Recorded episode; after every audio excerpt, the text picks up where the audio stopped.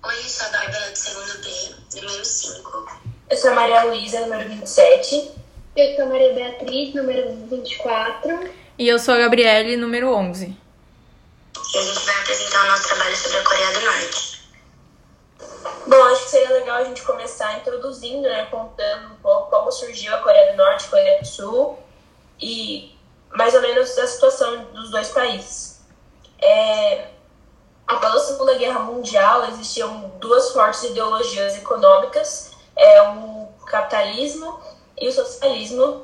É, o socialismo ele era, ele estava em ascensão no Oriente por conta da União Soviética, que é a atual Rússia, e no Oriente estava em ascensão o capitalismo por conta dos Estados Unidos. E os dois queriam provar para o resto do mundo qual ideologia era melhor. O que acontece é que a Rússia, na verdade a União Soviética, e os Estados Unidos eles não trataram uma guerra entre si.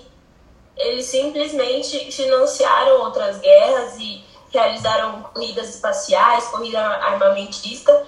E uma das guerras financiadas pelos Estados Unidos e pela União Soviética foi a Guerra das Coreias. Acontece que a Coreia do Norte queria se tornar socialista e a Coreia do Sul queria se tornar capitalista.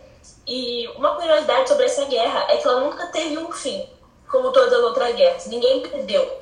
Simples, é, perdeu no sentido de fim de guerra, né? Porque numa guerra todo mundo sai perdendo, mas eles simplesmente fizeram uma trégua e nunca mais voltaram a combater.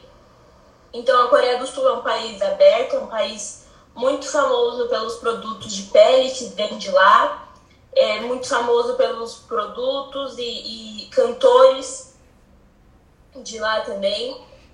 E a Coreia do Norte nós não sabemos absolutamente nada sobre lá.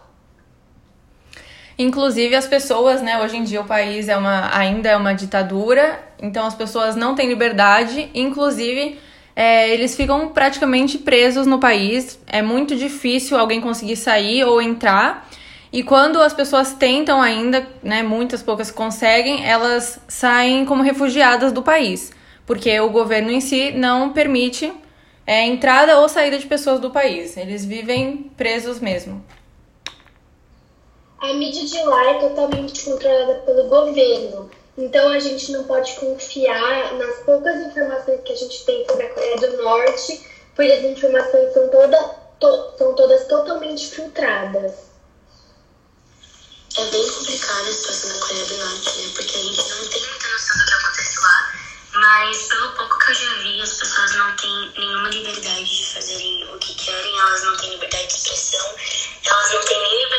próprio corte de cabelo que desejam fazer, de pintar o cabelo, de qualquer coisa. Não tem acesso à internet, então não sabe ao redor do mundo.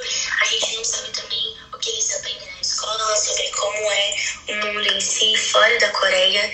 Então é bem complicado. Eu tenho bastante interesse